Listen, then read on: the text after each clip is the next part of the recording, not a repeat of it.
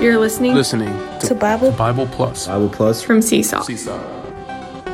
Bible Plus is a podcast featuring short, daily discussions of every chapter in the New Testament. Bible Plus is designed to increase Bible reading, understanding, and enjoyment. Get more out of the Bible. Hello, everyone. Welcome back to Bible Plus. Today we are covering Luke 14. And although this chapter is not too long, there are a lot of different things happening here. So before we get into this chapter, I just want to give you all a marvelous summary of the main point we should get from this chapter. Okay, and the main point is this that God's primary concern is that we enjoy Christ. This is the main point we should get from this chapter that God's primary concern is that we enjoy Christ. So no matter what you get from today's podcast, no matter what happens the rest of the day, don't forget this point. God's primary concern is that we enjoy Christ. So now, let's go through this chapter section by section having this viewpoint. So in verses 1 through 6, this chapter apparently begins in a pretty simple way with the Lord healing a man uh, with dropsy. But this portion of the word is significant because of when the Lord heals this man and where the Lord heals this man. So, when does the Lord heal this man? Well, he heals him on the Sabbath. And where does the Lord heal this man? In the presence of the Pharisees and of his disciples. And these two points bring us to the why. They show us why this portion is significant. So, to see the significance of this account, we should consider why was the Lord always doing these things on the Sabbath? And why does he do them specifically in front of the Pharisees? Just in Luke's Gospel, this is the third instance where the Lord has broken the Sabbath regulations specifically in front of the Pharisees. Well, we might think that the Lord Jesus does this to rebuke the Pharisees because they care too much about the Sabbath, which is not wrong. Or we may see this and have some realization that the Lord is showing the Pharisees and his disciples that the Old Testament is over and that they don't have to keep the Sabbath anymore. And this is true, but I hope we could realize that what is actually happening here is that the Lord is breaking the outward objective Sabbath to show that He was there to replace it with himself as the inward subjective Sabbath. So there was the outward subjective Sabbath, but the Lord was breaking this to show that he was there to replace it with himself as the inward subjective Sabbath. And we know from verses like Matthew 11 28, a wonderful verse where the Lord says, Come to me I will give you rest. That this real rest, the real rest we see from this verse, is not in this outward practice of doing nothing for a whole day, but the real rest is in the person Jesus Christ. The real rest is in the person Jesus Christ.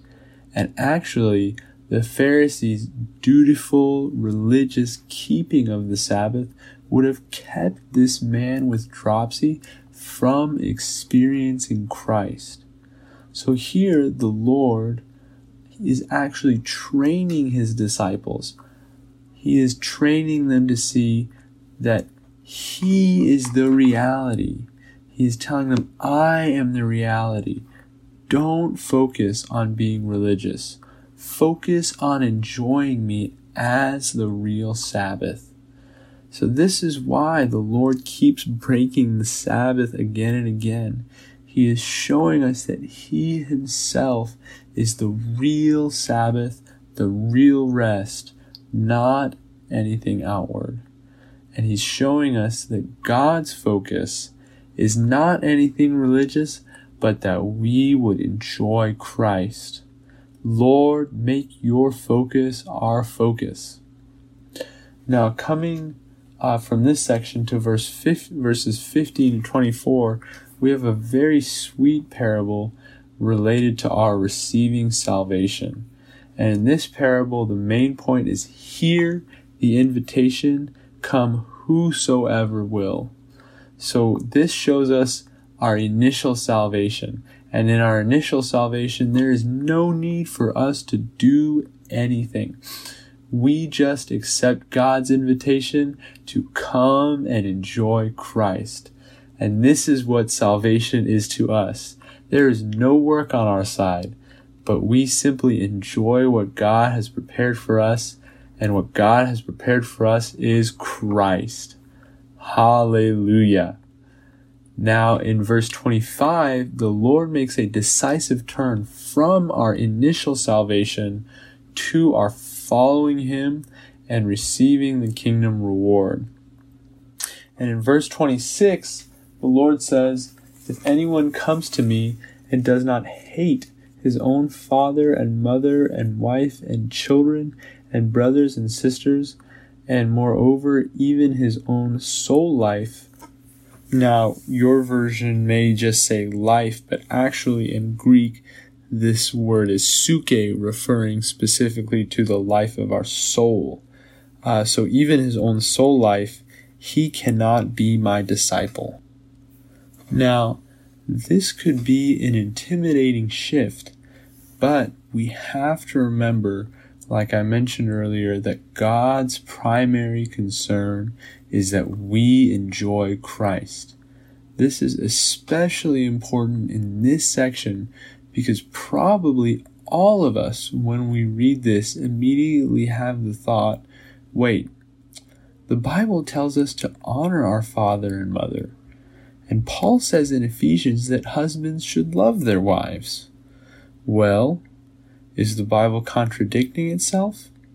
We may think that it is if we don't see that what God cares for more than anything else is just our enjoyment of Christ.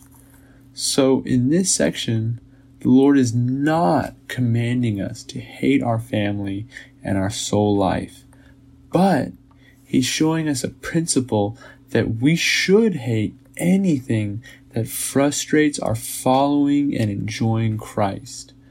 And we have to confess, right, that we do not hate everything that frustrates our following Christ and enjoying Him. Actually, if you all are anything like me, then you probably really like many things that frustrate you from following and enjoying Christ. But, brothers and sisters, be encouraged. The way to lose our soul life the way to hate all these things that frustrate our following Christ absolutely is to keep enjoying Christ. Okay, so don't try to be this kind of person, but just enjoy the Lord. Enjoy Him in the morning, enjoy Him in the Word, enjoy Him with other brothers and sisters, but focus on enjoying this person. Maybe you could even pray, Lord Jesus, increase and deepen my enjoyment of you so that I would hate anything that frustrates me from following you and from enjoying you. Okay, so I hope we could see from this chapter that God's primary concern is that we enjoy Christ. Isn't that wonderful? Lord, Make your primary concern our primary concern. Lord, make your primary concern my primary concern.